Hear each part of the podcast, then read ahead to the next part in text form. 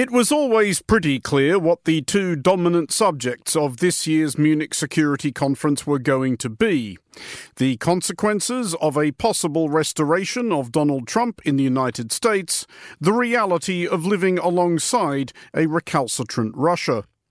Days before the conference opened, minds were focused further by Trump's bizarre outburst in which he said he would wave Russia into the territory of any NATO ally which had displeased him. Hours after the conference began, a similarly jarring impact was made by news of the death of Russian opposition figurehead Alexei Navalny. His wife, Yulia Navalnaya, was attending the conference and spoke the same day.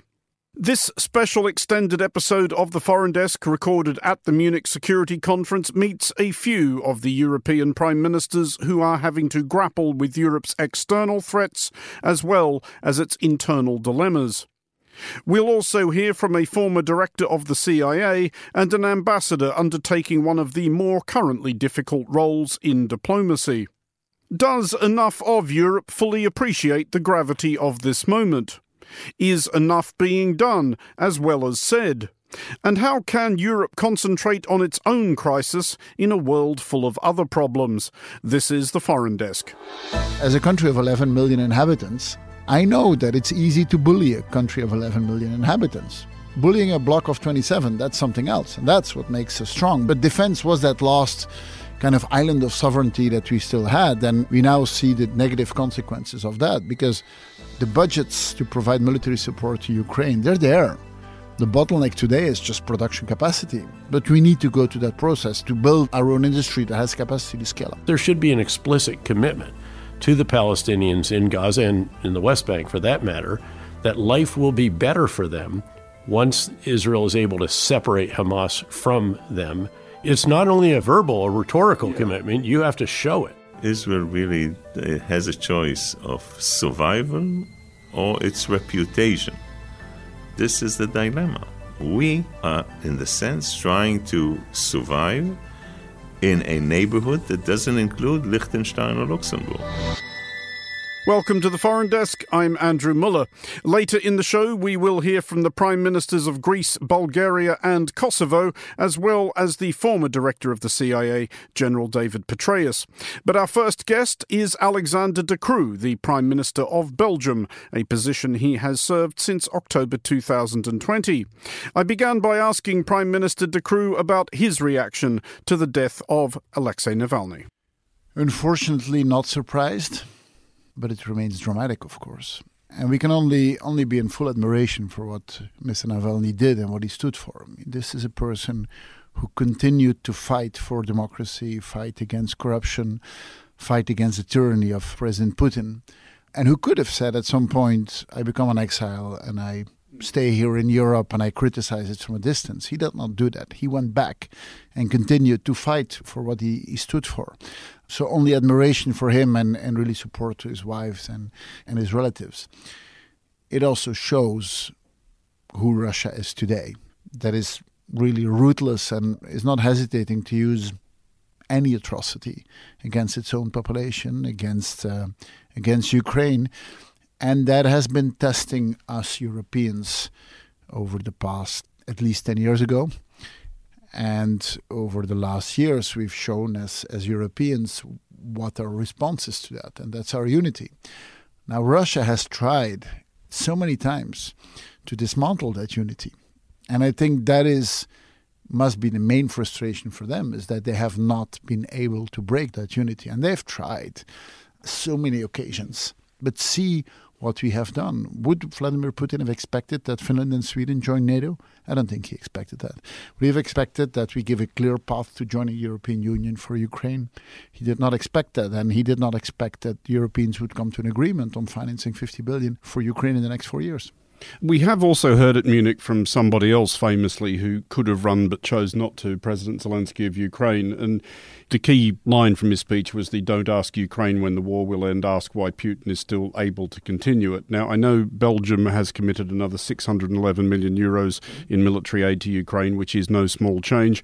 But as you will be aware, Belgium is still not on target to meet that 2% threshold for more than another decade. I think it's the second lowest percentage among NATO members. Why so sluggish on that front? Let me be clear on that. The 2% is an agreement, and we need to respect agreements. And we don't need Mr. Trump to tell us that, but we need to do that. Now, I'm three months out of elections. So, a government three months before its ends cannot take decisions on that. But I'm convinced that we need to drastically speed up that path to 2%. And the current path by 2035 is too far out. We need to speed it up drastically, and I will go into the election with that as a plan. But everyone in Belgium should understand that that demands some choices. It's too easy to just say, oh, we're going to go to 2%. That means that certain things we will. Everything's a trade off. Yeah, everything's a trade off. And that is happening throughout Europe. And yes, we know that defending our, the peace that we've enjoyed for the last three generations I want the fourth generation and the fifth and the sixth generation to have that peace as well. And that means that we will have to ramp up significantly our military spending. And that is protecting our outside borders, that is protecting our critical infrastructure, that is being much more active in cyberspace, in defending what we stand for. It's a shift in priorities. The world has changed. Not changed in a way that we Europeans expected it to change, we can complain about the fact that the world has become a world of great powers who would use any tactics to destabilize the others, but that is what it is, and we uh, we see that the European Union just over the past years has become way more geopolitical, and that's a good thing. The world may, of course, change again in another way in November. And I know you invoked the spectre of a Trump restoration when you spoke to the EU Parliament in January, and you did say something to the effect of, do correct me if I'm wrong, that if Donald Trump wins again, then Europe is on its own. Do you feel that that's a live possibility, that Europe may have to jettison that reliance that it's had since the end of World War II on the idea that the United States is the guarantor of last resort? Look, at heart, I'm a transatlanticist, and I believe that if the United States and Canada, together with Europe, is pulling in the same direction, no one can beat us. But I think that since the Trump administration, all Europeans know that situations like that might happen again. The recent declarations of Mr. Trump, we did not need that to know that we have to stand on our own legs. And that has been happening over the past years. Over the past years, tremendous effort has been done to invest more in defense, to look at trade in a much more geopolitical way, to uh, diminish our dependencies on certain countries. Stand on our own legs, from my perspective, means that there might be moments where we're not fully aligned, and then we should be able to stand on our own legs. But I expect the majority of times that we are partners, and that, of course, will make us even stronger. And, you know, NATO works well if both sides pull their weight and frankly speaking, European countries over the past decades had become a bit complacent on that. Do you think that has been internalized by European publics, though? Because it seems like a good time to ask you, running an election campaign as you are, and therefore you are up against what is actually concerning European voters. But do you think, for all the criticism there's been of Western European governments that they've become complacent in the post World War II period, do you think Western European publics have grown accustomed over those several generations of peace to thinking of war as something that will always happen somewhere else? Well, we, since 2014, know that it can happen on our continent with the invasion of Crimea and then what happened in Ukraine. What I hear from a lot of the Belgians is that they are fully aware of the fact that if you want peace, you need to prepare for war. And that's not a new concept. Mm. If you want peace, that means peace within all NATO countries. And some of them are more vulnerable than others. But we're strong when we stand shoulder to shoulder. That means that everyone has to pull its weight. But that is not only about spending the 2%. The most urgent thing is our industrial base. And our defense industrial base really needs to be built up. And there we come from a long way because historically in Europe, the defense industry was very national because all our defense, our armies would buy on a national level. And we are confronted with that today.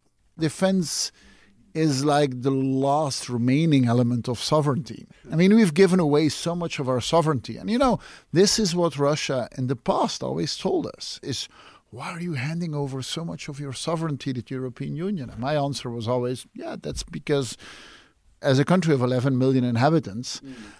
I know that it's easy to bully a country of 11 million inhabitants. Bullying a block of 27, that's something else. And that's what makes us strong. But defense was that last kind of island of sovereignty that we still had. And we now see the negative consequences of that because the budgets to provide military support to Ukraine, they're there. The bottleneck today is just production capacity. And scaling that up really takes a lot of time. And so our military industry is merging and working together, and all that often demands interventions from governments because all of those companies are often looking into the direction of governments. Do you agree that we join, I don't know, that a Belgian firm joins a Dutch firm or a French firm? There's often some hesitation in that, but we need to go to that process to build a real our own industry that has capacity to scale up. But are you finding that case difficult to make in this election in particular? And this is an election in which, as I don't need to tell you, the polls are being topped by a party which thinks Belgium is too large and unwieldy and multinational and multicultural an operation and actually wants to split it into at least two other countries. This is not global thinking. Not at all. But if you do a survey in Belgium, even in Flanders, and you ask people, you want to split up the country? It's less than 15% that says yes. But there's frustrations. There's frustrations about migration. There's frustrations about the fact that European countries are not the center of the world anymore. We're not the gravity point of the world anymore. And about multiculturalism and how to live it. And all these topics are difficult topics. What I try to explain is, you know, we do not live in a Disney movie where at the end people say, hey, let's be happy, and then everyone is happy. Mean, a lot of things we're confronted with are complicated. Living in an environment with multiple cultures is not impossible, but it demands an effort. Being competitive in the world of today is not an easy one, but it's feasible. And if you look at the big challenges, the big endeavors that we have in front of us, fighting climate change, providing our security, managing uh, refugee flows and migration, I mean, all those topics you ask the public, and they will say, yeah, we cannot solve it on our own. We have to do it together. So I'm a big believer in European cooperation. Now, does European Union need to become better? Yes, definitely. Better, more efficient, faster, cheaper, and so on. But that's not a reason to just throw everything away. I just want to ask finally about the other conflict, which I'm sure has been a major topic of conversation here, which is the one occurring in Gaza between Israel and Hamas. And I know that you and Pedro Sanchez, as the Spanish Prime Minister, went together in November to see Benjamin Netanyahu and pitch uh, de escalation, I think, to an extent. Did you find him in any way receptive to that, or is this the time that Israel just will not be restrained? I did not find him at that point very open for that type of discussion, and that is now three months ago, and it has not improved since then. And our position is now that there needs to be an immediate ceasefire, not a de escalation, an immediate ceasefire. And this is the only moment that you can give, only way you can give the necessary humanitarian support. This is the only way hostages will be liberated, and they need to be liberated unconditionally. And this is the only way that finally a two state solution can be put together. And we know that you need a Palestinian Authority who has a real authority mm-hmm. to do that. And we know that the countries in the region will have to play a determining role in that. I mean, there's a lot of things which are necessary, but all of that is not going to happen while at the same time, every day, hundreds of people are being killed. This is inexplicable. And as Western liberal democracies, when we don't respect international humanitarian law, we lose a lot of the moral authority that we have, and that's an assignment to all of us. That was the Prime Minister of Belgium, Alexander De Croo, speaking to us at the Munich Security Conference.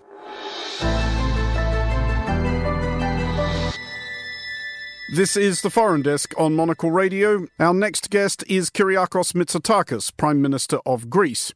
Here is what he had to say about the death of Alexei Navalny. Well, I think we're all um, shocked uh, and deeply, deeply distressed. Uh, and I think it's a very good indication of what uh, this regime is capable of doing and uh, a constant uh, reminder about uh, the need to continue to support Ukraine as uh, they are standing up for their own uh, freedom and independence. That was the Prime Minister of Greece, Kyriakos Mitsotakis, speaking to us at the Munich Security Conference. You can listen to our full conversation in edition 3270 of The Globalist. You're listening to the Foreign Desk with me, Andrew Mueller. Our next guest is General David Petraeus, a retired U.S. Army officer and former director of the Central Intelligence Agency. General Petraeus is also the co author, alongside Andrew Roberts, of Conflict The Evolution of Warfare from 1945 to Ukraine. I began by asking General Petraeus about the second anniversary of the war in Ukraine and whether he's optimistic about the ultimate outcome. Well, this is a pivotal moment. In fact, I just did a piece for foreignpolicy.com, the title of which is The Future of the War in Ukraine, colon, it depends. And it depends in particular at this moment on the approval of continued U.S. support, $60 billion in the bill approved by the Senate. The House has to now take that up, but it's a question as to whether it will get a vote, even though there is a substantial bipartisan majority in the House for continued support for Ukraine, and obviously the White House is eagerly awaiting this particular bill to sign it into law. So that's a big, big issue. I think that's the single biggest issue here at Munich, surrounds the prospects of continued U.S. support, and then also, obviously, questions about that have been raised by former President Trump about continued U.S. commitment to NATO but it's really about the U.S. support. Noting that, of course, the irony here is that we're seeing Europe and European countries do what we've long been after them to do. And I should note that I, my first NATO assignment was when I was a second lieutenant in an airborne unit in Italy that was part of the NATO Allied Command Mobile Force. And then I had one, three, and four star NATO positions as well, noting that in each case I was dual headed as an American officer in an American command. So I'm very strongly committed to NATO, but I also have been frustrated by the small number of countries that used to spend the 2% of GDP on defense. And here we now have the prospect, according to the Secretary General yesterday, of 18 of 31 nations hitting that particular important milestone. And the EU in aggregate just committed an additional 50 billion euros to support Ukraine at a time when they had already provided two for every one dollar provided by the United States. When you look at not just security assistance, which they've also now given a bit more as well, but also the financial, economic, and humanitarian assistance. So at this moment, when we see the Europeans stepping up in that important way, and in many others as well, to support Ukraine against this brutal and unprovoked invasion, they realizing, of course, that if Putin succeeds in Ukraine, they'll be next. Moldova would be in the, in the crosshairs. Lithuania, very likely, given Putin's mention of that country over 40 times and that grievance filled revanchist and revisionist view of history that he provided a couple of years ago and provided his dubious intellectual foundation for the invasion of his neighbor, which the existence of which, of course, he denies any right. On a related subject, you will, of course, have seen or, or, read about the annual Estonian Intelligence Service report, which does say that it thinks that an open conflict between Russia and NATO is likely. Do you share that belief? I don't know about likely, and in fact, no one can judge, you know, likelihood, but it's certainly possible, and that is enough in and of itself. Noting that, of course, Russia has taken catastrophic losses. One of the recent estimates reflects that Russia has lost more tanks now than it actually had operational at the beginning of the war, noting that, of course, they had many in mothballs essentially in storage that they can bring out. But those aren't the top of the line tanks. They've sustained enormous losses in this war. Their military is much weaker than it was before, even as Putin is able to replace the staggering losses that they have sustained on the battlefield. And as they're able, of course, to buy drones from Iran and howitzer ammunition from North Korea and so forth, and generally to replenish the missiles and the rockets that have been so problematic for Ukraine, despite a very impressive air and ballistic missile defense system. There will obviously be a lot of conversation at Munich this week about the war in Gaza between Israel and Hamas. And I, I did want to ask you, given your own experience waging counterinsurgency campaigns in Iraq and Afghanistan, and I'm not really sure we can think of what the IDF are doing in Gaza as classic counterinsurgency, but do you believe that their stated aim is actually viable, that you can destroy a group like Hamas if you're not much bothered about what else you destroy in the process? First of all, let me just say that I actually agree that Hamas does need to be destroyed. I see Hamas as the equivalent of the Islamic State, albeit very, very different Palestinian nationalism and all the rest of that, very strong support in the population. They also have to dismantle the political wing. I agree with that. And of course, rescue their hostages and so forth. But that's not enough, actually. Keep in mind that military terminology for destruction means to render the enemy incapable of accomplishing his mission without reconstitution. Keep your eye on without reconstitution because it's one thing to, again, render the enemy incapable of accomplishing this mission. It's another one to keep him from reconstituting. That's where the people really matter. Hearts and minds matter. It's interesting you mentioned the counterinsurgency campaign because I see that that's what this should be more than it is. This is a bit more of a conventional military campaign right now. And you need to be much more concerned, I think, with hearts and minds, given that this is a war among the people, which is irregular warfare is counterinsurgency. And as we learned over the years, and none of our situations were ever as remotely fiendishly difficult as is the context of Gaza. But again, clearing Ramadi, Fallujah, Baquba, Mosul, these other major urban areas, you have to clear and hold an area within the greater city and then begin to rebuild immediately but that hold means that you are securing the people in areas and the enemy can't get at them. We went so far in Fallujah, for example. Yes, it's a city of only at that time maybe 300,000 or so, but we created about 12 neighborhoods that were essentially gated communities, and they were physically all barriered, protected, one way in and out, and the people had biometric ID cards that we issued once we were assured that they were not extremists or insurgents. And that way you separate the people from the extremists and you make their life better right away. I'd like to see much more of that. In fact, in northern Gaza, where Israel has made the most progress against Hamas, it probably arguably has met the definition of destruction of Hamas in northern Gaza. But there's still remnants, of course, and there always will be. But they're trying to reconstitute there, in part because the hold phase of this operation needs to be given greater attention. And really, the campaign design should be, again, much more of a counterinsurgency approach than a conventional military approach. There should be an explicit commitment to the Palestinians in Gaza and in the West Bank, for that matter, that life will be better for them once Israel is able to separate Hamas from them and to keep them secure from Hamas and immediately begin to rebuild. I felt, for example, that Al Shifa Hospital shouldn't have been closed after it was cleared of the enemy. It should have been kept open and made to look what right looks like. We did this with Fallujah Hospital. The very first objective in the final battle of Fallujah, this is the third time, this is during the surge now. By now we knew how to do this. The first objective was Fallujah Hospital for several reasons. One, we wanted to keep it open and so that as there were the inevitable civilian casualties, we could have them treated in their own facility. Number two, we wanted to be ensured that the enemy could not use it.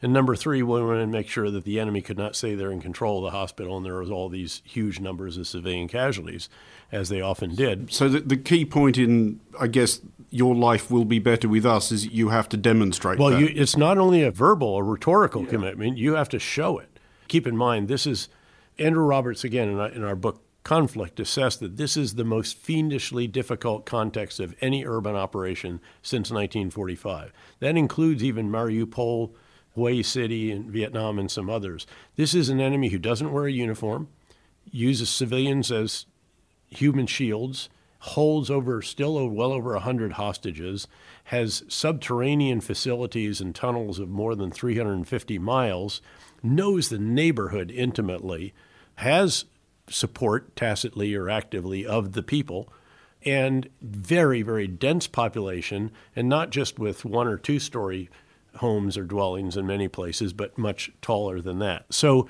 again, the scenario and context could not be more challenging. That said, the principles are still the same. You have to clear an area and hold it before you move on to the next one, but and you still have to leave a force there to ensure that the extremists cannot get back into the neighborhood. That was General David Petraeus, former director of the CIA. His book, Conflict The Evolution of Warfare from 1945 to Ukraine, is available now.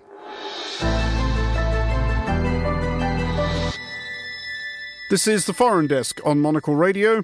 Our next guest is Ron Prosor, Israel's ambassador to Germany, a position he has held since 2022. Ambassador Prosor formerly served as Israel's ambassador to the United Kingdom and the United Nations. And from 2004 to 2007, he was Director General of Israel's Ministry of Foreign Affairs.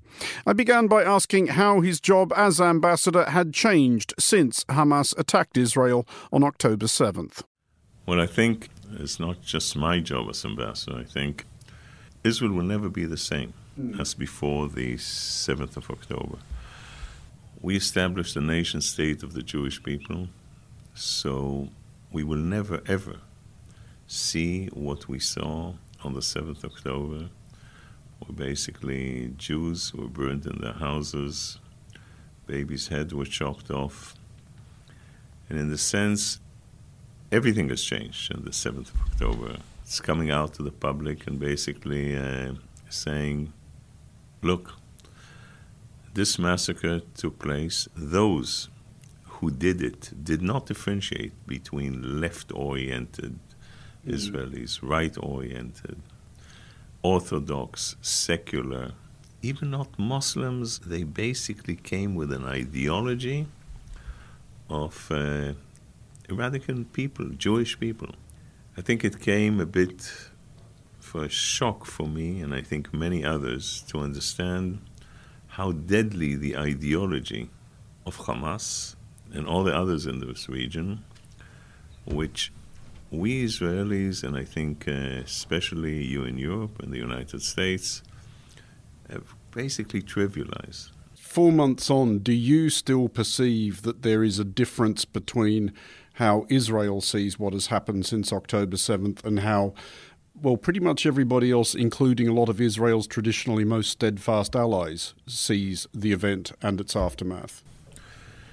I don't think there's really a different way to see it because those are facts. What I see is that the world is going back to the same habits of basically trying to uh, think there's a, a different way out. And what do I mean by that? I think it's obvious, should be obvious to everyone, that uh, the Hamas terror infrastructure has to be demolished and also its leadership in order to build something new. You're talking to someone who headed Israel's foreign service. I was the mm. permanent undersecretary when we completely went out of the Gaza Strip. We took out 22 settlements. We also took out four settlements in the West Bank to show that there's political horizon. And the idea was basically coming out of Gaza, never to look back into Gaza. Just think logically why, what interest do we have in Gaza? If it would be quiet in Israel, it's going to be quiet in Gaza. They took Gaza and turned it into a terror state. And we always explained on the issue of containment why? Yes, they write that they want to eradicate us. Yes, they write that they want to throw us into the sea.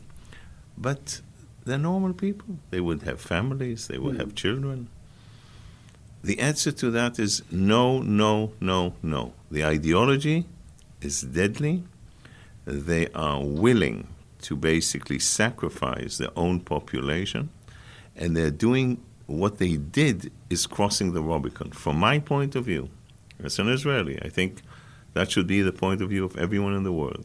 you know. Would this not have been an easier case to make if, after October 7th, Israel had perhaps reacted not so quickly and not so violently. There was a period there where Israel commanded the moral high ground, and, and, quite rightly so. And might it not have made that case easier to make if the world was allowed to reflect a little longer on what had occurred on October 7th before the world's attention became consumed quite understandably by what was then occurring in Gaza? Because, as you will know, that has been the focus of the coverage ever since. Okay, so let's look at the facts, okay? It took Israel two weeks to basically react and look at things on what we basically have to do. And let's talk about something you didn't ask me, and you know, the issue of the reaction. People ask me, you know, Ambassador, is this proportional?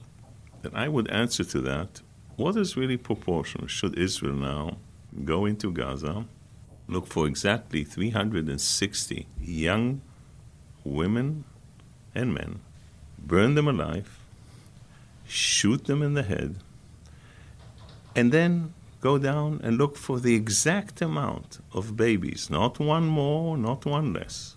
I think you get what I'm saying. I, I, so Israel has to absolutely take Hamas completely, the infrastructure out.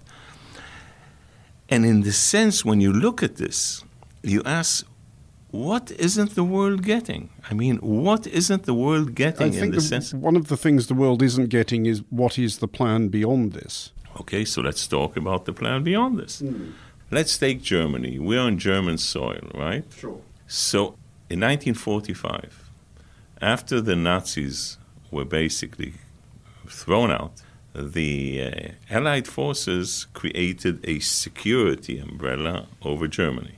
Through the Marshall Plan, you had basically an economic solution. And through the education system, the denazification process in Germany could take place, which takes years. But the most important thing is after the Nazis were out completely, you cannot build on Hamas, you know, it's beyond terrorists but I'm asking about the decisions Israel is making. And if you're making that analogy between what happened here in the 1940s, in which it was a war of near total destruction of many German cities. The country was bombed to rubble, and then the Western Allies rebuilt Germany kind of in their own image.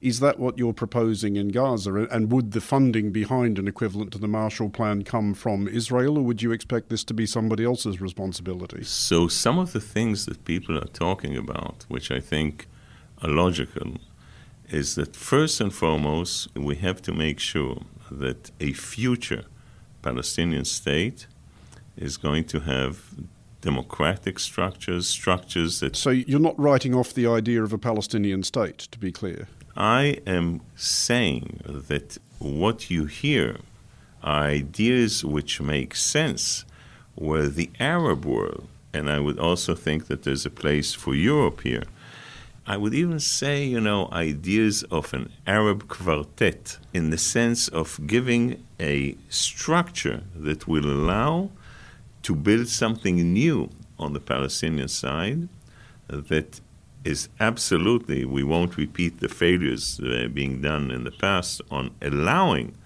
a terror state to be established. And when you look at Hamas in the south, what we are witnessing up in the north with Hezbollah is the same ideology here. And I need to say something about this ideology because it's crucial. Because this ideology, at the end of the day, sees not just Israel, they look at us as decadent societies. They don't need ratification in this world, it can be in the next world. And this is clearly trying to change the structures of democratic societies. And when I look at Germany and I see them demonstrating in a town called Essen here, calling to establish a new caliphate, I see what's happening, you know, in Berlin. And I look and I say, God, don't you understand that we in Israel, like the canary in the, in the mine, we're on the front line. Is it harder for Israel to be on that front line, if that's how you see it, when it is conducting itself on that front line in a manner which is costing it international sympathy. And it is costing Israel international sympathy, whether you think it should be or not. That's the case. So Golda Meir, our prime minister, basically alluded to that by saying Israel really uh, has a choice of survival or its reputation. And it's actually, this is the dilemma. We are, in the sense, trying to survive in a neighborhood that doesn't include Liechtenstein or Luxembourg. Israel has always shown that when there's a partner out there that wants to make peace, and that is Sadat in Egypt, Jordan under King Hussein, Israel has reached out, and Israel was willing to pay a very high price. I want our listeners to remember that we gave every centimeter of territory back to Egypt and to Jordan. We still have to work on the people to people element, which is crucial. This is why the Abraham Accords are absolutely important because there's an element of people to people. Sure, but at some point, just to bring us back, I guess, to where we came in, the Palestinian people, I think, are no more likely to go anywhere than the state of Israel is. You're all going to have to live there. So at some point, there is going to have to be some kind of offer regarding a Palestinian state and how Palestinians and Israelis can live alongside each other. So I think what we learned out of this is that we can never shy off or look away from the ideology and the terror. We can never allow another terror state to be built side by side to Israel. Sure, but what do you build instead? Okay, so we have to, in the sense, work together with the people that will deal with nation building on the Palestinian side to create, you know, a solution here which we're trying to reach for a very long time. And like I said, the way out is in the framework of an Arab regional cooperation with Israel. At the end of the day, would make this something which is, you know, livable. But from an Israeli perspective, I think we woke up to an understanding that we have the issue of education and the issue of democratic structures have to be part and parcel of the way forward. That was Israel's ambassador to Germany, Ron Prosor, speaking to us at the Munich Security Conference. This is the Foreign Desk on Monocle Radio. Our next guest is the Prime Minister of Kosovo, Albin Kurti. I began by asking Prime Minister Kurti how he personally finds the Munich Security Conference and whether he's routinely asked to try to avoid causing everybody even more trouble. Sometimes. uh, I just started with meetings here, but obviously, Balkans is always interesting. We're doing our best not to make it too interesting. And security is the key word also when it comes to my country, Republic of Kosovo, because we have these hardships with our northern neighbor who still does not recognize us. Well, you did air out some of these difficulties with your northern neighbour, Serbia, at the UN quite recently. You did exchange some fairly brisk words with President Vucic in New York. But you also said last week at Chatham House in London that you felt Serbia wants to leave the option of invasion open. Does it still strike you that that is a live possibility, that that is something that could still happen? Time and again, different Serbian officials repeat uh, that line that it is not the first time that they've lost Kosovo in 1999. It happened in the past as well, and then they got it back. In December last year, President Vucic referred to a declaration of, I don't know whether it was the father or the son of like president of Azerbaijan, Aliyev, who said that we've waited 27 years to get what we wanted. And uh, this is Nagorno Karabakh. Yes. So uh, basically, he was referring to Aliyev in his relation to Kosovo, saying that we will also have a historical window of opportunity to take over Kosovo. Well, 27 years, he didn't mention whether he is counting from 1999, which would make 2026, or he's counting from last year, which would make 2050 and would obviously put us into a rather relaxed mode. But are you not wary of giving your northern neighbour reasons to be angry? Because the latest bone of contention is obviously this currency reform. You want all of Kosovo to use the euro as opposed to the small amount of Serbs in Kosovo who still use the dinar. Does it really matter all that much? I mean, I know the euro is the official currency of Kosovo, but this is 5% of the population we're talking about on 27th of December last year, Central Bank of Kosovo made this decision for a new regulation in order to fight illicit activities, terrorist financing, and they did well. I had no idea that they're going to bring this decision or they were drafting this regulation. However, everything was going smooth, the preparation, and in mid January, precisely because the preparings were going well, President Vucic alarmed the region and Europe that a catastrophe will ensue from 1st of February when dinar will be banned. And then the pressure on me started. Mm. So, not initially, only after President Vucic spoke. We were not banning dinar. You can have dinars in Kosovo, but mean of payment is euro. According to our constitution, we can have only one currency and 33,000 pensioners, retirees, for example, in Kosovo, every month they take pensions from our government in euros, all them being Serbs. So it's very difficult to think of a Serb who doesn't have a bank account where he's receiving some sort of payment from our government in euro. Serbia can do the same. We don't want to have any more lorries with sacks of cash dinar for parallel structures in Kosovo. If they want to send money for education, healthcare, and they want, and they should, and we're going to accept that, it must be done through banks, 10 commercial banks in Kosovo, any one of them, or numerous financial non banking institutions that we have. We want to formalize and legalize money transfers. We are not banning dinars. You can have dinars, but as mean of payment, it must be euro. We're not telling the Serbs of Kosovo, you must take new Kosovar currency called Dardan, there's no such thing, or lek from Albania. We're saying take euro, which is something that we took from European Union. But this does reignite criticisms which you will have heard before, and which certainly I've heard myself when I've travelled in largely Serbian parts of Kosovo, that the long term plan is to make life for Serbs in Kosovo so unpleasant and unbearable that they will eventually leave. Presumably, you reject that criticism? Uh, of course, we want to help Serbs, and there is no government since we declared independence that has been helping Serbian community more than us we have distributed millions of euros to NGOs, startups, farmers, and also to those who wanted to return to Kosovo by renovating their houses or building them. I have Minister Nenad Rašić for Community and Return, who has done more than all his predecessors. On the other hand, we started in Faculty of Philology, a Department of Balkanistics, so new generation of Albanians learn Bosniak, Serbian, and Croat language because the division that we have in our country is not ethnic, it's a language barrier.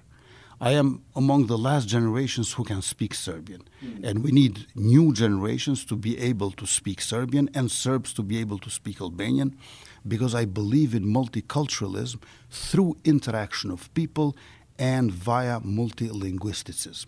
So, criticism against us is because we are successful, not because we're failing in integration of Serbs. But it's still not quite the same as people having that thing where they feel at home, though, that they feel comfortable there. And I know there are other steps before. I know there are seats reserved for Serbian candidates in the Kosovo parliament. I know Serbian is an official language of Kosovo. But does it not worry you that that feeling of for Serbs being able to think this is actually our home, that still hasn't quite happened? Or do you think that is the work of, of generations?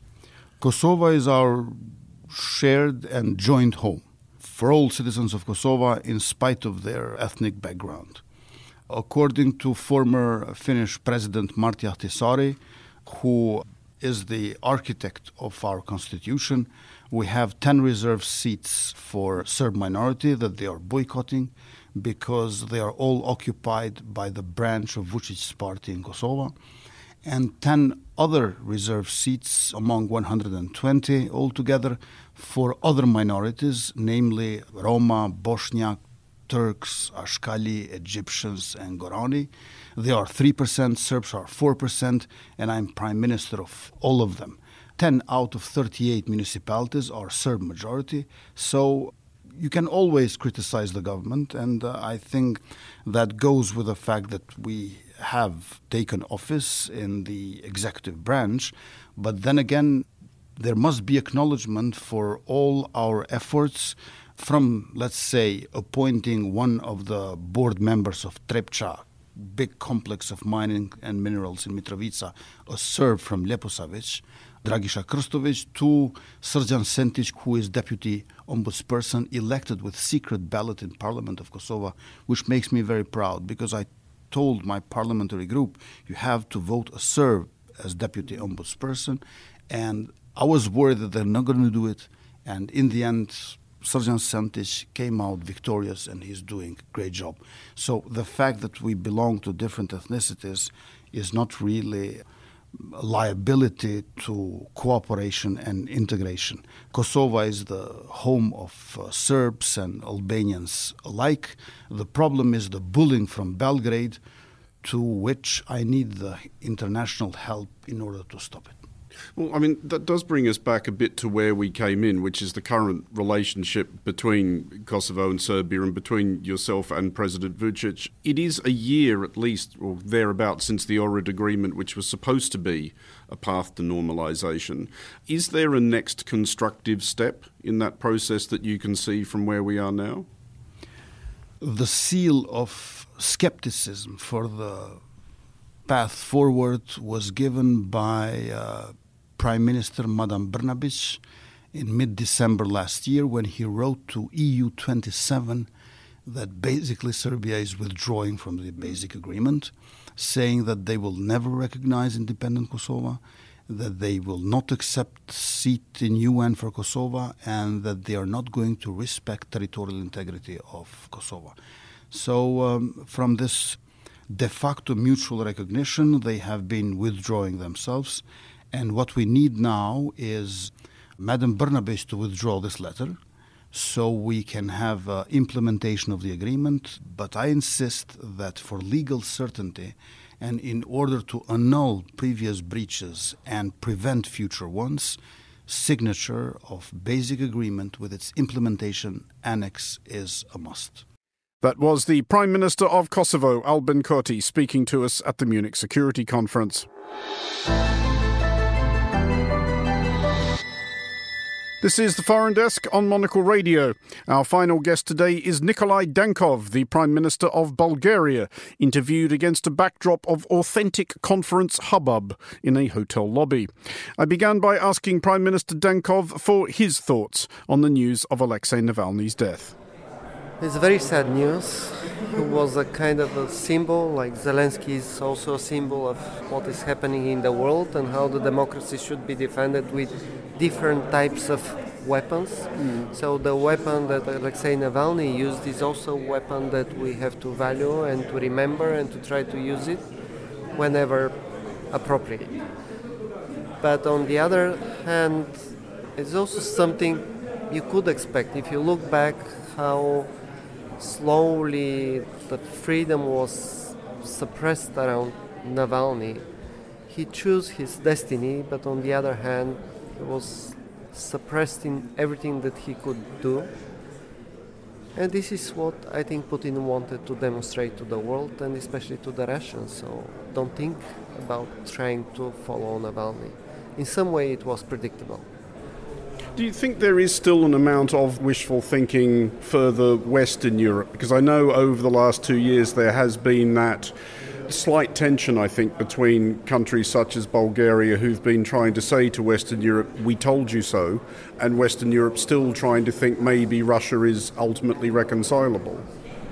I think more and more the politicians everywhere in Europe understand now how serious it is.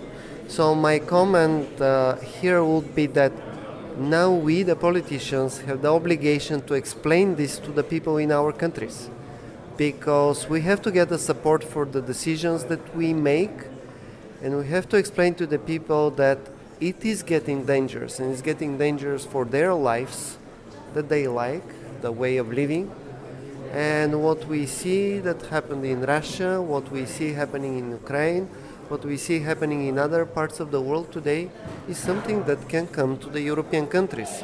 Just one, two years ago, it was like impossible. Now it's a real threat. I mean, there is at least one EU and NATO member, of course, which is still insisting on not quite getting it, which is Hungary. And I know you have had some difficulties with Viktor Orban recently. What I'm curious about is when you try to talk to him person to person, prime minister to prime minister, how does that conversation usually go?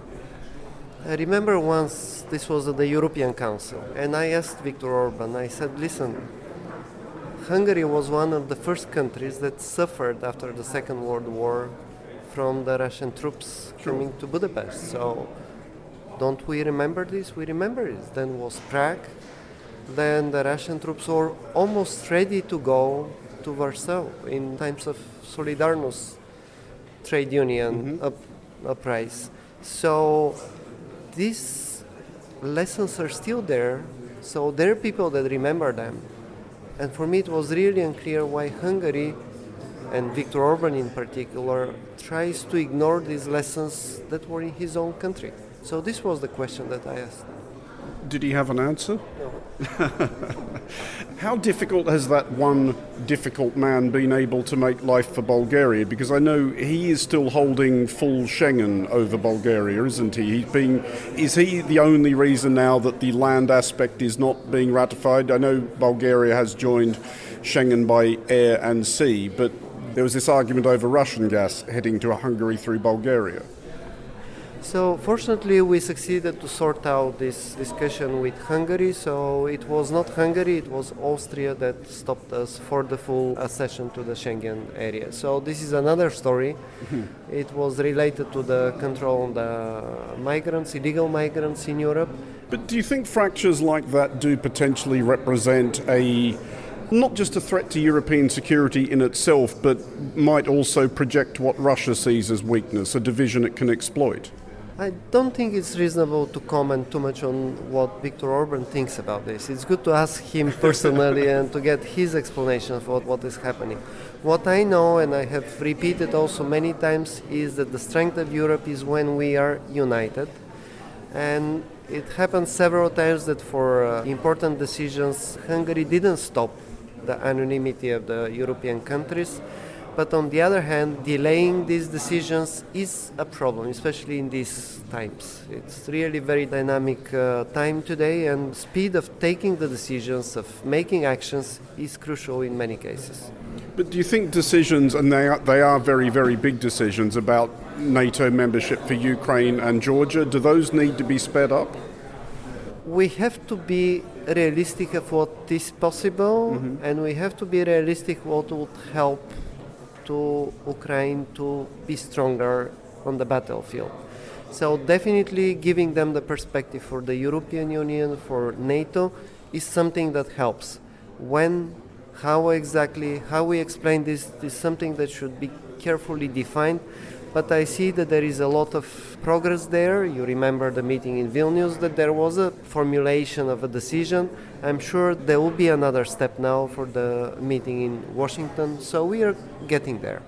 Another obvious theme of this conference has been the, the war currently occurring between Israel and Hamas in Gaza, and returning to the subject perhaps of personal interactions with somewhat stubborn fellow national leaders. You, you have been to Israel since this began. You, you did speak to Benjamin Netanyahu. What sense did you get of how interested he is in really listening to anybody else at the moment?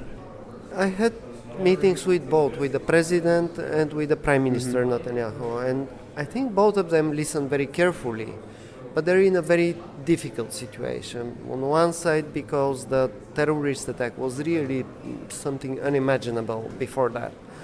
And it's not easy to explain why this happened, how this happened, how with the even financial assistance by Israel to the Palestinians, they got this terrorist attack after that. So for them, they have to clear out why this happened, how this can be avoided in the future. And the second difficulty, which is actually international difficulty, is how we define a long lasting peace solution that would be acceptable for both sides. And there is again a difficulty on the Israeli side as well because there is a division, as we see in the society, a division in the Israeli government. So they have to find a way to define together with the international forces, with the European Union, the United States, the Arab countries, a solution for peace that is realistic, for a peace that is also lasting. And we don't see it today. So this is the most difficult part here. That was the Prime Minister of Bulgaria, Nikolai Denkov, speaking to us at the Munich Security Conference. That's it for this special extended episode of The Foreign Desk. We'll be back next week and look out for The Foreign Desk Explainer available every Wednesday. The Foreign Desk was produced by Emma Searle and Christy O'Grady. Christy also produces The Foreign Desk Explainer. Special thanks this episode to Karina, Eleanor, Eric, and all the team at the Munich Security Conference. We'd also like to thank Sarah Joan Fold for allowing us to record interviews at Black Space in Munich. To contact the Foreign Desk team, you can email Emma at es at monocle.com. And don't forget to subscribe to Monocle magazine and to our free daily email bulletins by heading to our website at monocle.com. From me, Andrew Mueller, thank you very much for listening. Until next time, goodbye.